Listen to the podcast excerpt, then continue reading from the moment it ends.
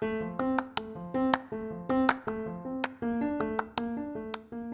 and welcome to Season 2, Episode 10 of QuaranTEEN.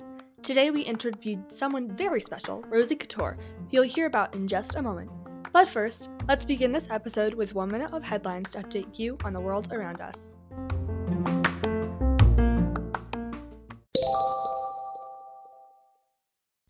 U.S. News 1. Fox News started off this Tuesday by stating Trump says coronavirus crisis will get worse before it gets better, pleads with Americans to wear masks. 2. NPR reported Portland police union leader worries protests can be overshadowed by violent acts. 3. Earlier today, The Hill claimed Biden says four black women on, are on VP list, won't commit to choosing one. World News 1. Vox informed readers about what Alexander Hamilton has to do with the EU's $850 billion coronavirus stimulus plan. 2. The Guardian published China hackers sought to steal coronavirus vaccine research, says US, which, like last week, they reported that was China, uh, that Russians were doing that too. So, sounds like there's lots of competition, even though we should all just be collaborating. 3. CBS News discussed how Greta Thunberg pledges to donate 1 million euros in prize money. Business news 1. Avoid airline stocks, trader says, as United Airlines reports $1.6 billion loss, claimed CNBC. Science news.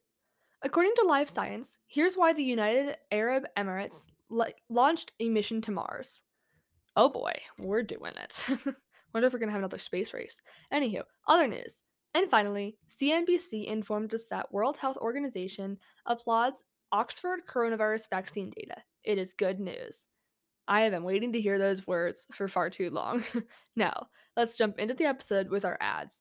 I decided I wanted to make the interview like nonstop, just consistent flowing. So uh, just sit through the two ads and then enjoy the rest of the episode completely interruptionless.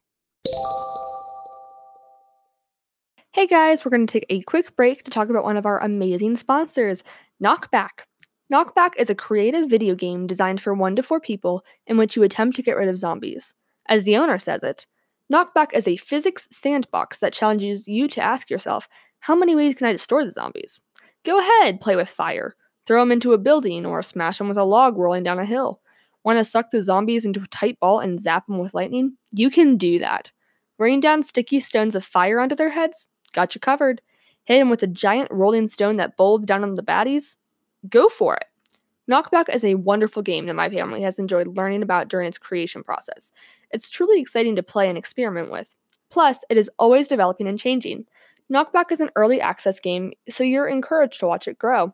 It runs smoothly and is always being updated to add new components that may spark your interest. One thing that's really cool, I think, is just that the creativity, there's like no limits. And I think that's a really important um, just part of a video game is you want to not have your creativity stifled. And Knockback does a great job of not doing that. So now, get out there and stick a snail snot rock onto an unsuspecting zombie chin. Visit their Facebook page at Knockback Game, that's spelled K N O C K B A C K, Game, G A M E.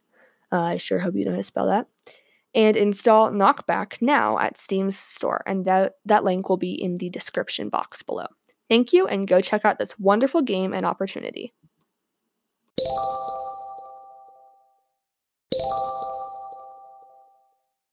All right, here we go. Enjoy the episode. This is Rosie Couture, the co founder and currently the executive director of Generation Ratify. I am Rosie Couture. I am a 16 year old rising junior um, in Arlington, Virginia. Um, my pronouns are she, her, hers, and I am the executive director of Generation Ratify. Um, and I guess a little bit about me I was originally born in Florida and I lived there for some time, and then I moved to Georgia and I lived there um, for also for like about six years and in Florida seven. Um, and in Georgia, I think, I guess that is where I started. I started with political activism. Rosie began to get involved in political activism after Trump's election. You know, everybody says Trump's election, that was kind of an eye opener. And I think that that was also for me as I was um, 12, I think, when he was first um, put in office. And I it was actually my birthday when I went on an overnight bus to DC for the Women's March from Georgia. Um, and that was really my first time getting involved in activism, really in any way. And just kind of from there, I um, was kind of like a jump on the bandwagon, go to some protests here and there, um, call my representatives every now and then. Um, but it really wasn't until the end of my freshman year in high school when I had um, I moved to Virginia when I was about 13, um, so the end of middle school, and it wasn't until the end of my high school year, um, when uh, my freshman high school year, when I really started to get more involved in organizing. Um, and really, the first way that I got involved was with March for Our Lives. March for Our Lives is a student led organization aiming to legislate gun control due to all of the school shootings. Um, and I had done some community organizing. You know, I organized my school's walkout in middle school. Um, and I organized my school's walkout when I was also a freshman in high school. But at the end of freshman year, I became a state director of March for Lives for Virginia. And this was really my first role that I took um, as an organizer in the youth activism space. And I absolutely loved it. And I still work with March for Our Lives. I'm still the state director for Virginia. Um, and then it was at the end of that summer when I first started, the end of the summer before going into sophomore year, um, when I started Generation Ratify. Generation Ratify is a youth led organization in support of the ratification of the Equal Rights Amendment. I asked Rosie what her responsibilities were along with the relationship between Generation Ratify and the ERA. As executive director, my job um, is to like oversee everyone, um, and I oversee our national team, and I oversee our chapter network and our regional organizing directors. Um, really, my job is I love my job and I wouldn't trade it for the world. Um, it is not necessarily the job where I get to be taking action all the time. It is more having one-on-one check-ins with people, um, doing a lot of like data entry and development stuff, figuring out financial things, and figuring out what the heck a fiscal sponsor is, um, and developing our organization in that way. So really, as executive director, it is more like managerial um, stuff and not necessarily all the fun stuff. Mm-hmm. Um, but I do get to do um, my own projects sometimes. And I think one of my favorite parts of my job is overseeing our policy team. I work directly with our federal affairs leads who work on everything federal government, e, um, such as um, like Congress and legislative advocacy, and also working in the courts. And that has been really fun um, for me, especially because I'm such a policy nerd. so you may be wondering, why would Rosie choose this? What sparked her interest specifically in the Equal Rights Amendment? it was the middle of my freshman year, so about a year and a half ago, I was looking through legislation that was being proposed in the Virginia General Assembly, and that's when I came across this resolution to ratify the Equal Rights Amendment. I was like, equal rights, um, I vibe with it, and then I I checked it out, um, and then I was like, wait, how is this not a thing? Are you really telling me that? As a woman, I am not fully protected under our Constitution. I was so confused, um, especially I just lived a life of privilege and I could not imagine that I wasn't even included in the Constitution. Yeah. Um, so that was like my moment of holy crap. Okay. Um, and then it was immediately, why is nobody talking about this? Why do kids not know about this? And this was also like um, after Trump's election and after March for Our Lives, you really mm-hmm. saw the youth activism space grow. And I was like, why is nobody doing this? um, so I started talking with some friends. Um, and then there was actually this effort going on in Virginia called VA Ratify ERA. Um, and I kind of, when I got involved with advocacy around ratifying the ERA, was already the end of the Virginia General Assembly, which is our state legislature, which meets for not enough time at all. So by the time I, I got involved, it was already too late um, that time round. Um, and then it was really summertime, and with our election coming up in Virginia, we had an anti ERA majority in our state legislature. So the 2019 election was so critical for us, and that's kind of how I started to get involved, was advocating for pro ERA candidates. But why necessarily is the ERA still necessary in modern times? This is a question I asked Rosie next there are still so many inequities in our country and there's gender inequality is just so prevalent um, and just all ways and in so many different capacities in our country and i think when i get asked this question i like to specifically relate it to young people because i think that is what is easy for us to understand is like how is it impacting our lives Mhm. um, and just girls and LGBTQIA plus youth. And I think it's also important to recognize that the Equal Rights Amendment um, is for all genders, and that includes people beyond the gender binary, and that also includes boys and men. Um, but the I think one specific area we can bring it to is education, um, and our access to a meaningful education remains hindered, um, and just access to opportunity remains hindered um, because of sexual harassment, sexual assault, and these archaic gender based stereotypes, and even the inability to access necessary menstrual hygiene products. Yeah. Um, and the ERA will work to combat all those inequities. So when you hear about the tampon tax, or we see Betsy DeVos is stripping our Title IX protections, um, or we see that the Supreme Court is always debating whether we have a right to an abortion or a right to choose what we want to do with our bodies. Mhm. we see all these times our rights are just up for debate. And as young people this is directly impacting our access to education and um, and to opportunities. And as we grow into young adults it's going to start impacting our jobs and when we go to college. Um, so and i think it is honestly more relevant than ever now as we've seen with this administration just how many ti how, how it is even a question in our senate that if we can pass legislation to address the pay gap that's insane. Who does not support closing the pay gap? Mhm. and just that the pay gap exists in general. Yeah. um, i mean that's one reason for the era alone. Um, but yeah and i think a lot of people have this um, impression that gender equality exists um, because there are different pieces of legislation that work to close the pay gap or to protect women and other marginalized and all marginalized genders.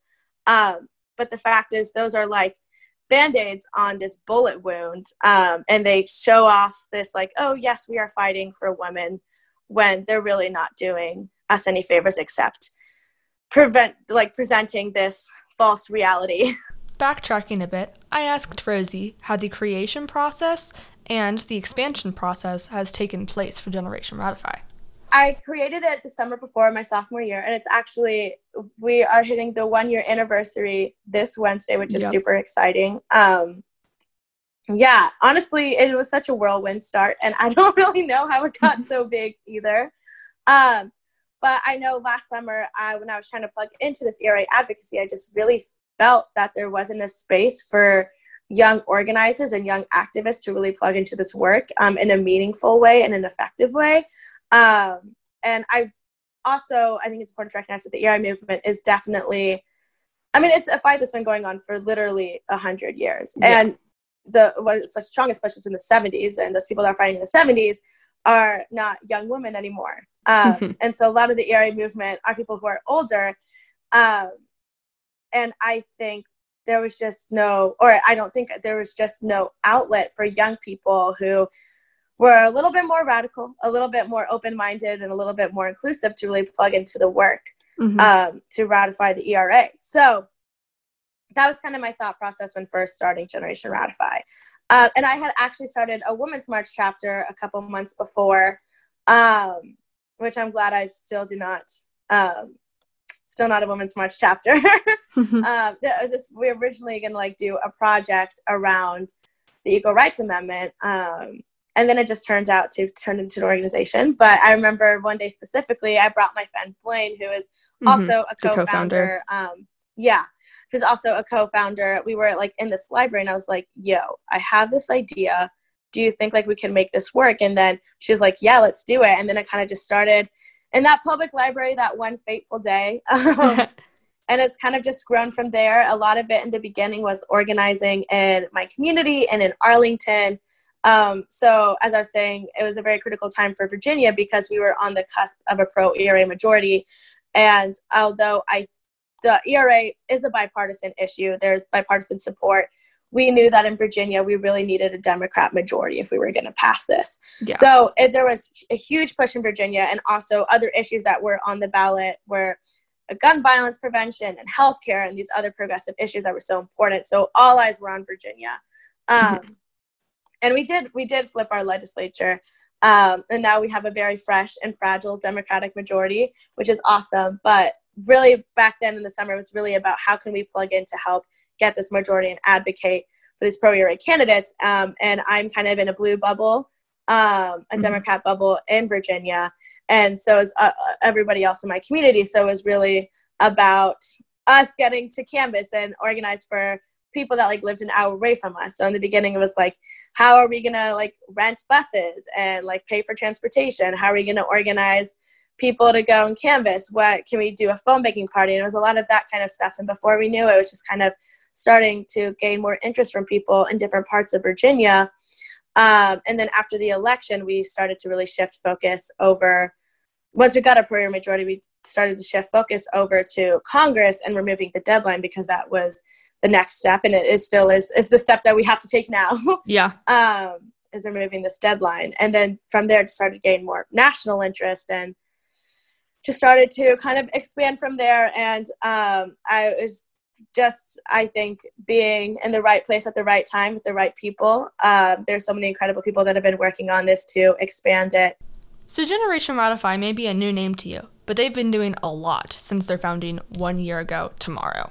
Like, what are some concrete things that we've done, and then also what, like, kind of how we've just shifted the conversation, which I think is what I am most proud of, is just the fact that there were really no young people involved, and now we have over 2,500 members, um, and they're all young people, and they're all working to ratify the Equal Rights Amendment. And we've really just built this community of organizers that are shifting the conversation to be about abortion and to be about um, protecting and fighting for rights of the transgender community and people who are non-binary, and fighting because also, uh, and we've seen with this recent Supreme Court cases.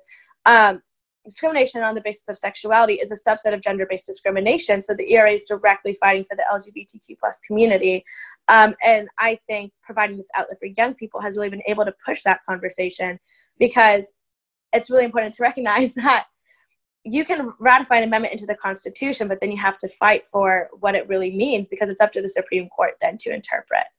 Um, so just opening up that conversation and pushing that conversation and creating an outlet for youth is I think, our biggest accomplishment overall. But when it comes to um, kind of more metrics and things that we've done, um, we have, oh gosh, I'm not even going to say the number. I think we have 12 state directors um, from 11 different states. Um, and we recently just onboarded regional organizing director. So now we have organizers working in every state across the country. And we have um, over 50 chapters that are organizing for the ERA in their communities. Um, and we have a national team of around 20 people who are also working to execute national advocacy initiatives. Um, so we've really like built up this structure. Um, and we've had hundreds of thousands of contacts for pro ERA candidates, especially in the past couple months. We've made close to 500,000 contacts, uh, voter contacts um, for senators um, in key races for pro ERA senators that are going up against Republican um, anti ERA incumbents, um, which is really exciting. And we've really, I think, another big area we've made a lot of progress is specifically with our legislative advocacy. Back in February, we had a lobby day on Capitol Hill where we brought over 60 people and we met with all these senators talking to them about the ERA. Um, and we actually did bring on two more con- co-sponsors onto the ERA, um, which was really exciting for us. And that, yeah, that was a really big That's deal awesome. because we were just pushing for these final Democrats to get on for it, um, and also trying to push some Republicans. Um, but and we've continued this legislative advocacy through um, through the summer, and we have our virtual lobby day coming up, in which we we'll, we have dozens of meetings again. Um, but yeah, I'm lobbying. Yeah. Oh, you're lobbying? Oh, that's yeah, awesome. Oh my gosh, that's amazing. I'm really excited about it. I'm also lobbying. Um, yeah it'll be super awesome. But I think really just the most the biggest thing that we've done is really just changing the conversation and building this infrastructure for youth to organize around the Equal Rights Amendment. I hope you remember the name Kate Kelly because it's very relevant here. She works with the Equal Rights Amendment in like, you know, adult stuff. So she also helps Generation Ratify. So I asked Rosie about her. Kate Kelly is my favorite person in the world, especially in the ERA community. Um, I think what I love so much about Kate Kelly is that she is just so supportive of young people Absolutely. and is so supportive of taking an intersectional approach to gender equality. Because if you're not fighting for everyone, it's not worth fighting for. Um, and I think that a lot of other ERA activists do not necessarily value that as much. Um, and that can be seen in the way that some people organize or advocate for the ERA. So I think from the beginning, and for like purposes of the ERA community, Kate Kelly is a young person. Um, she is older than I am, um, and she is an adult, but she is young for the ERA movement. Yeah. Um, and she has really just been the, like a supporter from the beginning for us, and she has been so incredible. Um, I remember she when she first reached out to, I believe she reached out to us from Equality Now, um, which is this international um, women's rights organization, um, and she was working for them as a human rights attorney. Um, and she reached out to us, and this was like a few months after we were founded and this was like huge for us. We're like oh my gosh somebody from equality now is reaching out to us. And we were yeah. just starstruck and then we were on this call with her and she was talking to us about like doing all these things with us helping us um, just get education materials in place. And at this point it was like she wasn't even doing this on like behalf of equality now. She was just genuinely wanting to help us which mm-hmm. was she was the first person who had done that for us and like the first person who was really there for us. Um, and we've just continued um, that relationship, and we call her our ERA mom. um, and she's like our adult advisor for Generation Ratify, which basically means I like go running to her if I have questions. On like what is a 501c4 and how do you even file as that? Or um, just like other random things. And she knows everything about the era literally yeah. everything. So you can ask her anything and she'll know um, and she's also helped us a lot to organize events. Like we had her come on a webinar the other week about law school, um, and that was really helpful. Um, and she is also, she was heavily involved um, in helping us with our advocacy in the courts and writing our amicus brief um, for this court case. So she's also like our attorney advisor and helps us with that kind of stuff. And when we don't have somebody who's over 18 who can sign on to some legal documents, she's always there for us. So she really is our ERA mom, and she's really uh, been such a rock for us and really helped us get to where we are today. Your ears may have picked up the term intersectional, but what does that mean? What is intersectionality? Oh gosh, intersectionality. Um, I think intersectionality is just understanding that every identity and oppression of different of people of different identities it all comes together and it all fits in together i think that all issues whether it be like climate justice or racial equity or um, workers' rights or immigrants' rights, those all fit in with one another and they all fit into gender equality. And you have to understand that all those inequities and oppression against different groups, those are inextricably linked. Um, mm-hmm so I think, and I know that can sometimes be hard to understand because you're like, how does climate change affect women, or yeah. um, how does like climate change? How how does that tie into racial justice? But then like you learn about redlining, and you learn about how women across the world are on the front lines of like facing the effects of climate change. So I think intersectionality is just understanding that all issues fit into each other, and that um, oppression of different groups of people based on like their um, different identities they have are all linked together. And i think it is so important to understand that and take that into consideration when you are fighting for something especially as broad as gender equality. Mm-hmm. you have to fight for everyone and you're not fighting for everyone if you aren't taking action and showing up for the intersections of gender equality. And i think kind of taking intersectionality and then focusing just on like the intersections you think of like intersection that is where things cross so you yeah. think like the intersection of gender equality and immigrants' rights. And I do, I could not even really pull on the intersections uh, that gender equality has with all other different issues. Um, but it's so it's important to understand that and then fight for everyone. Um, yeah. And especially like um, with gender equality specifically, I say this as a white woman. Um, well I, I am a white woman but i'm also a queer woman. I think that has a lot to do with like how i identify and like some of the different um, oppression that i face and like the sexism and homophobia that i face um, is going to be very different than like a woman of color or a queer woman of color um, or somebody who is non-binary. Um, uh, everybody just has all these different identities and they are oppressed and are going through or, or just systemically oppressed in all different ways and you just have to fight for everyone um, that was very rambled i do not think anybody can really perfectly define intersectionality, or I'm sure I'm sure somebody can. Probably Angela Davis because she's a queen. I'm sure. I'm sure she has a speech where she beautifully defines it. As a matter of fact, Angela Davis does have a speech on black feminism and intersectionality from 2006. That will be linked in the description and show notes below. But I just said below like a YouTuber. But I will quickly read and recap some one thing that she said that I really really liked.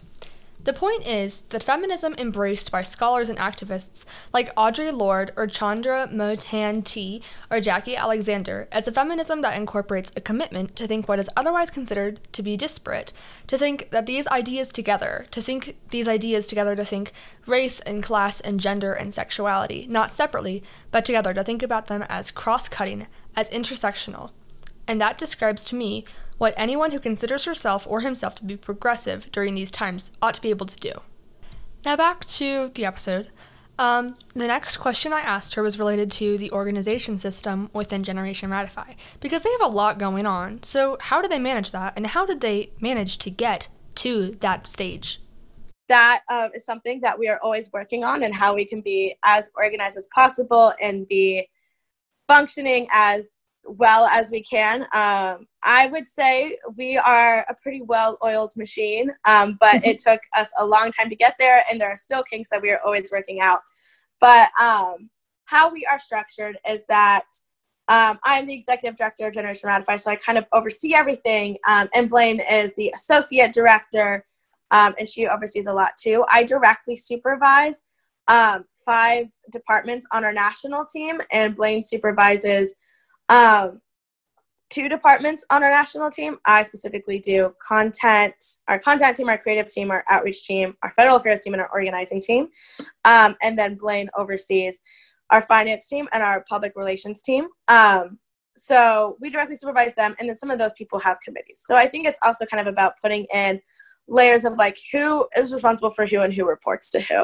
Mm-hmm. Um, but with our national team, I think that definitely comes easier because there's not as many people um, and it's easier to make those one-on-one connections. And we all do really work heavily together. We have weekly calls all together with our whole national team and then we have one-on-ones one-on-one calls throughout the week as well. So there's always consistent communication happening and there's really clearly defined roles and everybody know who they're supervising and who's supervising them um, which i think is super important. Um, and i think when it comes to our chapter network um, that is definitely i think where things get tricky because there are that is just so many people mm-hmm. so many people to supervise. Um, and this is definitely a chapter network is something that we've been playing around with a lot in the structure and like how to best supervise them. And we as i was saying earlier we just recently onboarded regional organizing directors.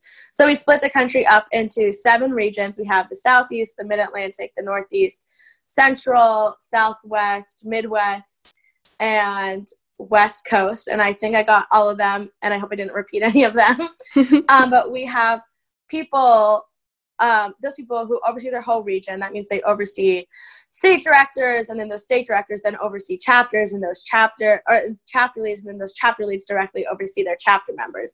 So it's definitely like a very you oversee this person who oversees this person who oversees this person and it's definitely a very fragile system um, it is not perfect and sometimes things get out of hand but it has been working for us so far. Um, and it used to be that Blaine and I would supervise the state directors, but that became too many state directors to really supervise and fully give our time to. So now we have those regional organizing directors. Mm-hmm. Um, so I'd say the key to staying organized, though, for us is just consistent communication um, and radical transparency and really working to build relationships with people and having clearly defined roles. For a youth led organization, or really just any organization, but one especially led by youth who don't have any, you know, certifications or whatever yet, organization isn't an easy thing. But how have the roles developed over time, specifically Rosie's role? Well, my role has changed so much um, from a year ago. And I would say also just Generation Ratify and kind of what we do as a whole has changed so much. Definitely in the beginning, it was very much, I was like, a chapter lead kind of role. I was mm-hmm. kind of performing the role of like what a chapter lead would do, especially when it was just really in my community and in Arlington. Um, I was organizing canvassing, I was organizing phone banking parties. I was like going to Dunkin' Donuts, like pick up donuts for my chapter at school. It was very much like I am kind of the sole organizer of some of like some kids at my school and in my community, and I was going to help them um, organize um, to, or I was going to help all of us organize and kind of facilitate that so that we could create change in our community.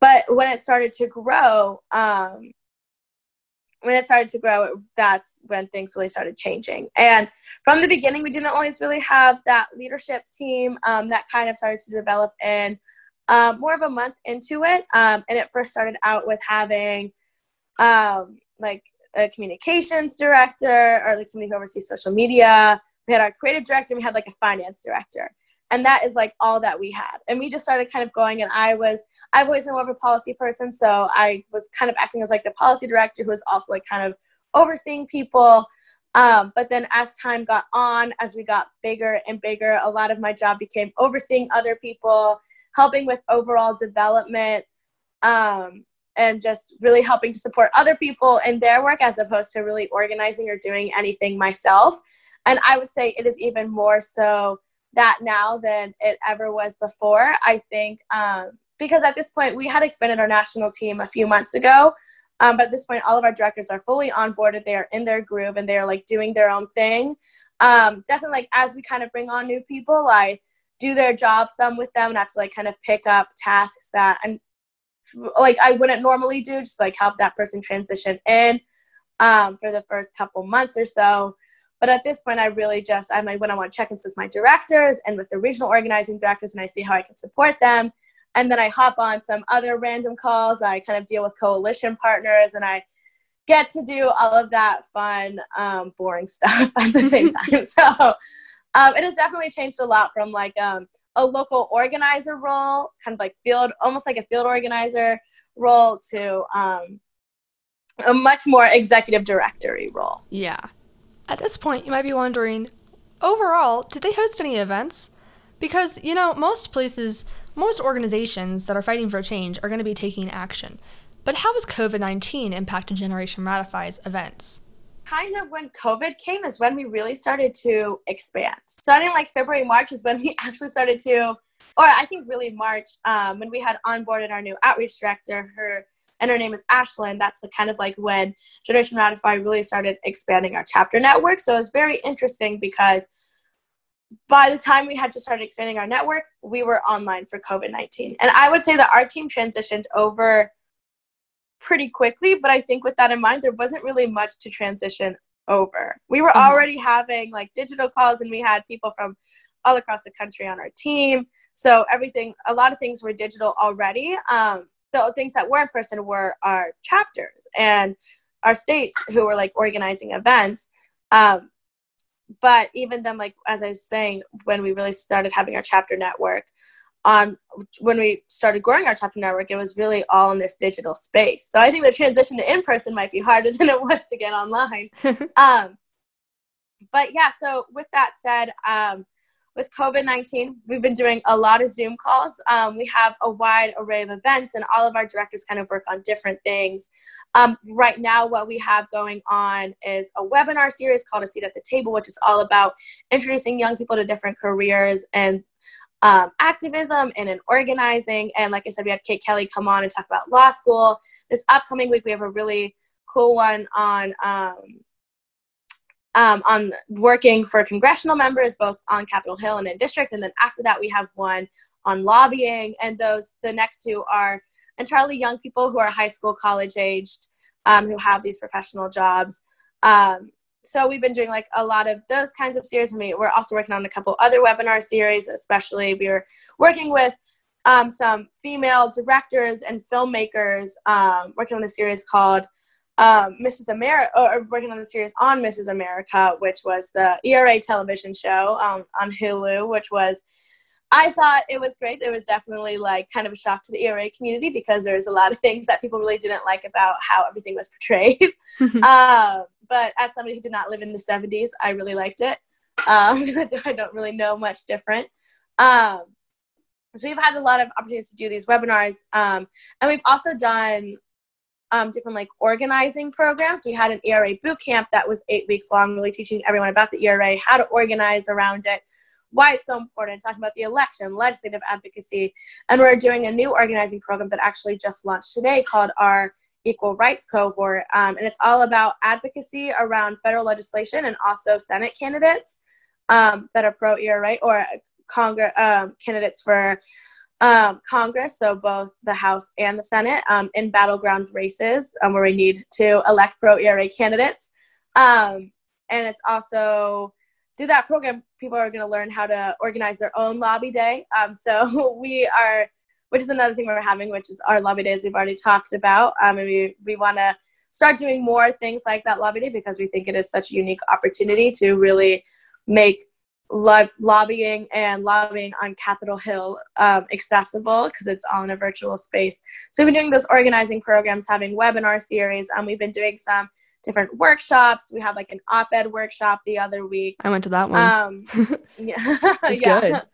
Awesome. I'm so glad to hear it. Um, yeah. Um, we're doing workshops like that, and also just like some fun events. Um, we had like a trivia night and like a slumber party. Um, so we've been doing a wide array, a wide array of things, and a lot of phone banking um, for different pieces of legislation, and also especially like as an organization and our responsibility to show up for black lives and take action for black lives um, we've been doing a lot of phone banking around demanding justice for breonna taylor george floyd and advocating for legislation that is uh, um, regarding racial equity or um, regarding um, police reform um, so we've been doing uh, quite a lot of things sounds like it. uh, a wide array of them too so Generation Ratify is clearly a very, very well thought through oiled machine.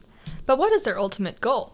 Our ultimate goal is to provide a space for young people to plug into the fight to ratify the Equal Rights Amendment to our Constitution and to just advance gender equality in our country.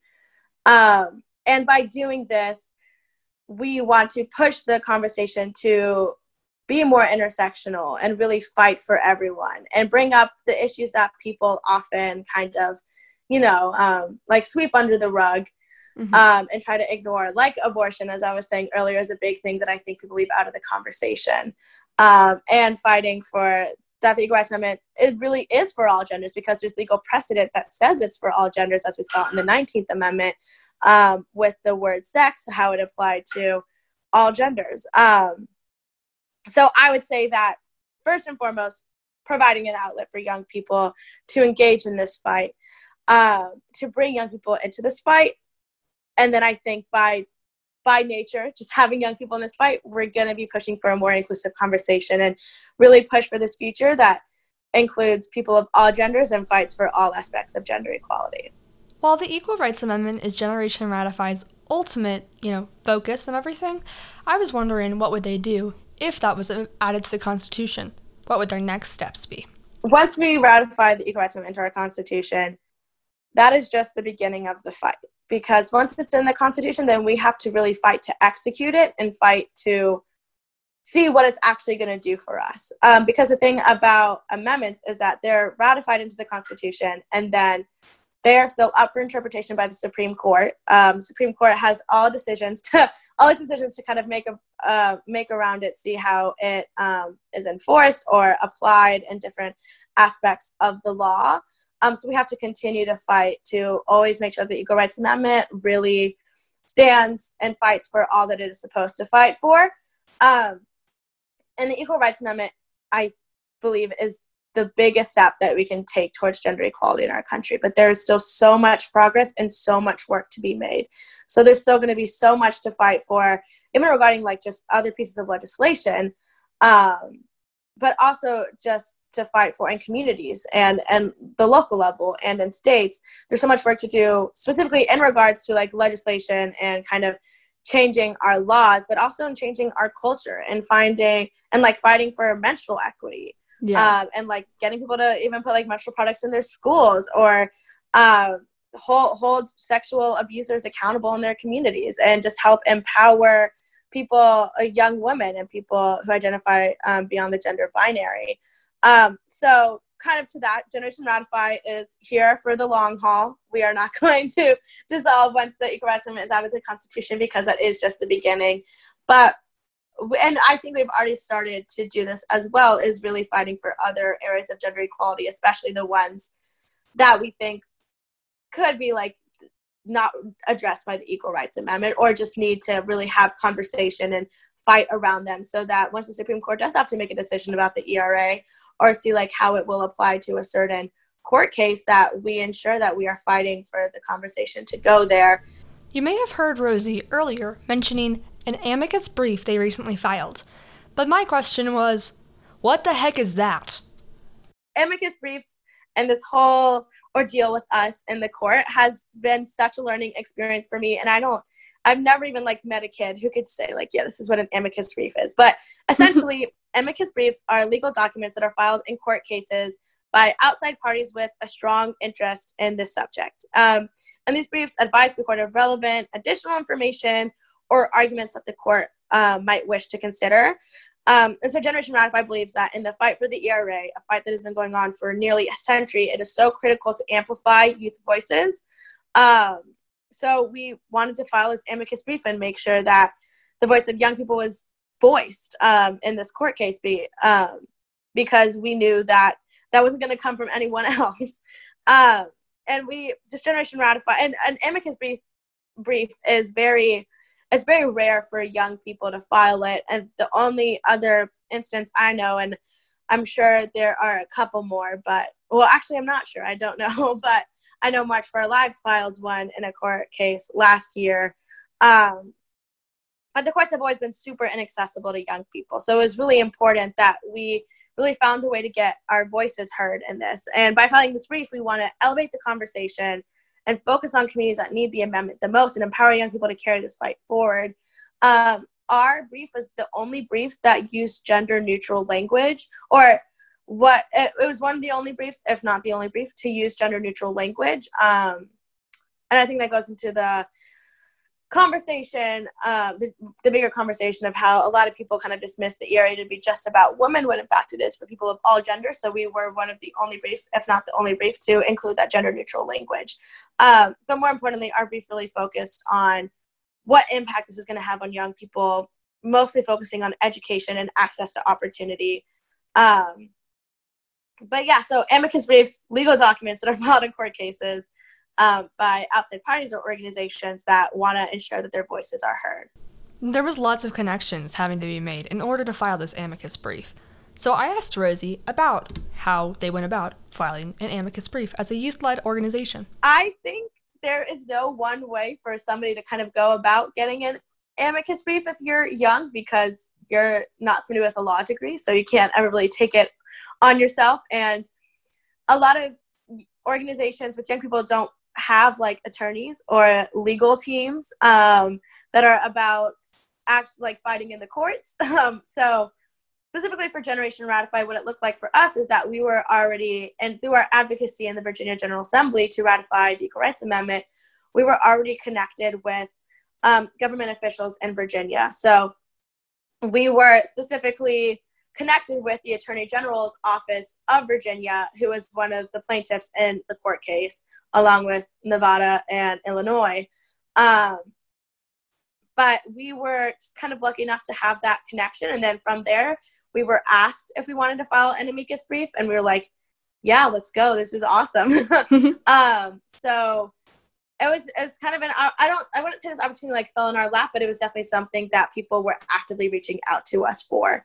Um, and then from there, we were connected with a law firm, Covington and Burling.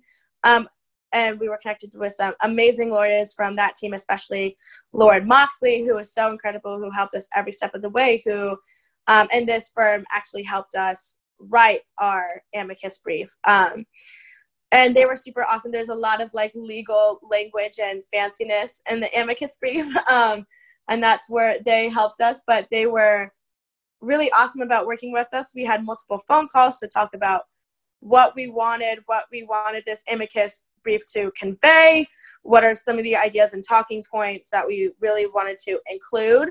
Um, and then from there, we got our first draft, and then there were more calls about um, what can we improve on? Was there anything left out?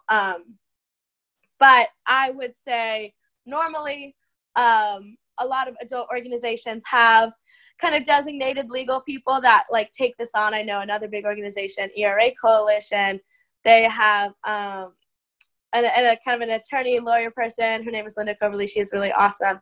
Um, who kind of helped facilitate that whole process for them. So usually people are connected in some way, but that was kind of our Generation Ratify amicus story of how we got involved in it. If you want to write an amicus brief, I recommend you're at the right place at the right time with the right people. If you want to read Generation Ratify's amicus brief, you can listen to this segment and Rosie will tell you more about where to find it. Yeah, so you should head over to our website, which is just generationratify.org. Um, and we have a page that is super clear. There is like a menu bar on the top of our page, and it says our amicus brief. Um, and you can go there and you can see the actual thing and read it if you want, but it also breaks it down. It talks about what the court case is, um, what an amicus brief is, why we're filing it, and also some different ways to kind of take action around it. Um, and also just like breaking down our amicus brief and like what we included and why we included it. Um, and our creative team actually has some really awesome graphics that they made around it. But head over to our website and you'll see it once you get there. All right, you've made it this far. So, how can you get involved? I can't vote myself, um, but there are still so many ways you can get involved, even if you can't vote. And if you can vote, vote vote for pro ERA candidates. Know who you're voting for. Um, don't necessarily think like Democrat, Republican. Research your candidates um, and hold your candidates accountable and hold your legislators accountable regardless of if they are pro or anti ERA. Um, but and if you can't vote, I'm in the same boat as you. There's still so many things that you can do. Um, you are still a constituent to your lawmakers. Your lawmakers are still accountable to you and they still serve you regardless of if you vote for them or not. So you can still take so many steps to advocate for the Equal Rights Amendment and other gender equality legislation um, in which you can also find like all the different things you can advocate for in the different ways you can on our website. This can include calling representatives, calling other people to call their representatives, um, writing letters, writing emails, um, signing petitions, all information like how to best go about that in all the different ways um, are on our website. Um, and also, right now, as we are heading into this critical election, we know that we have to elect um, a pro ERA majority and honestly a Democrat majority to our Senate if we want to see the deadline get removed in Congress. Mm-hmm. Um, so there's a lot of work to be done around the election, and we also have um, that also on our website. Um, we call it just our Elect Equal Rights campaign. We did this last year in Virginia, and are doing it on a much bigger scale this year, and we already have around 500,000 contacts. Um, for these pro ERA candidates and specifically senators. Um, and there's a lot you can do to advocate for them, and a lot you can do in the digital space, um, whether that be like directly phone banking for that person or text banking, but you can also work to um, register voters and have people request absentee ballots um, because we know this election is going to be everything is working against um, the pro ERA candidates in this election and getting people out to vote.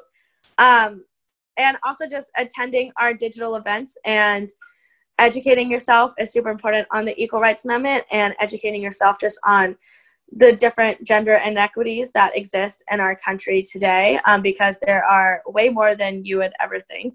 Um, and it is so prevalent in really every aspect of our life. Um, and generation ratify has a, digital events all the time. Um, some that are related to gender equality and like advocacy, and some that are really action based, and some that are totally not about that at all and just more fun events or are educational in different ways. So I definitely just recommend heading over to generationratify.org and seeing all the different ways to take action. Here's some information for how to get connected with Generation Ratify, whether it's online or sign, sign up to become a ratifier. We have our website, generationratify.org. Um, we also have our Instagram at Generation Ratify. Um, and we have a Twitter and TikTok with the handle at Gen Ratify, so just G E N Ratify. On any of those platforms, you can totally go and follow us. Feel free to DM us, um, and we are active on all of those platforms. Um, and I definitely encourage you, if you ever have a question, you can go to our website and we have the emails of all of our directors, but also DM is totally awesome. We try to make communication as accessible as possible because we are young people and we do communicate over like Insta DM. So if you ever have a question, don't hesitate to just DM our Instagram account. Thank you so, so much. Of course. Thank you. Thank you once again to our amazing speaker, Rosie Couture, and definitely get involved with Generation Ratify. They're doing some amazing things.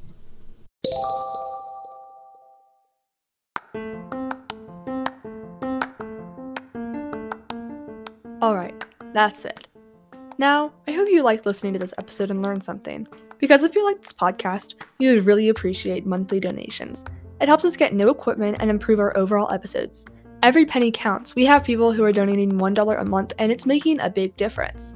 Another way to help us out is writing us a review. Almost every streaming platform that we are on allows you to review our podcast, and we really need to get the word out there. Also, please, please, please share this podcast with one person. If you all continue to share, we will be more well known. The last and most novel thing you can do to help us out is buy some of our merchandise. We recently we recently, sorry, launched merch with Boomer on it, our lizard.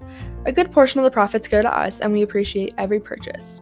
Join us on Thursday for an episode about Greta Thunberg because why not? If you have any questions, you can send us voice messages on our website. Go follow us on our socials at QuaranTEEN Pod everywhere, regardless of where you are. It's QuaranTEEN Pod. And that's also our website, quaranteenpod.com. Thank you. And I almost forgot. One other thing that you can do to get in contact with us is you can call or text us at 720 767 0213. All right, back to the outro. Uh, we are also now on the Wix app, and you can see any updates there as well. Thank you so much for listening and join us on Thursday. A special thanks to Knockback and Anchor for sponsoring the podcast, and Wix for the amazing website creation tools. Also, thank you to our many streaming platforms. I recently distributed QuaranTEEN to lots, so here we go. Acast, Alltop, Apple Podcasts, Audioburst, Anchor, Breaker, Bullhorn, Castbox, Deezer, Fid, Google Play Music, Google Podcasts, Himalaya, iHeartRadio, Podbean, Podcast Addict, Podcast Land, Podcast Republic, Podchaser, Radio Public, SoundCloud, Spotify, Spreaker, Stitcher, and TuneIn. Have a great day.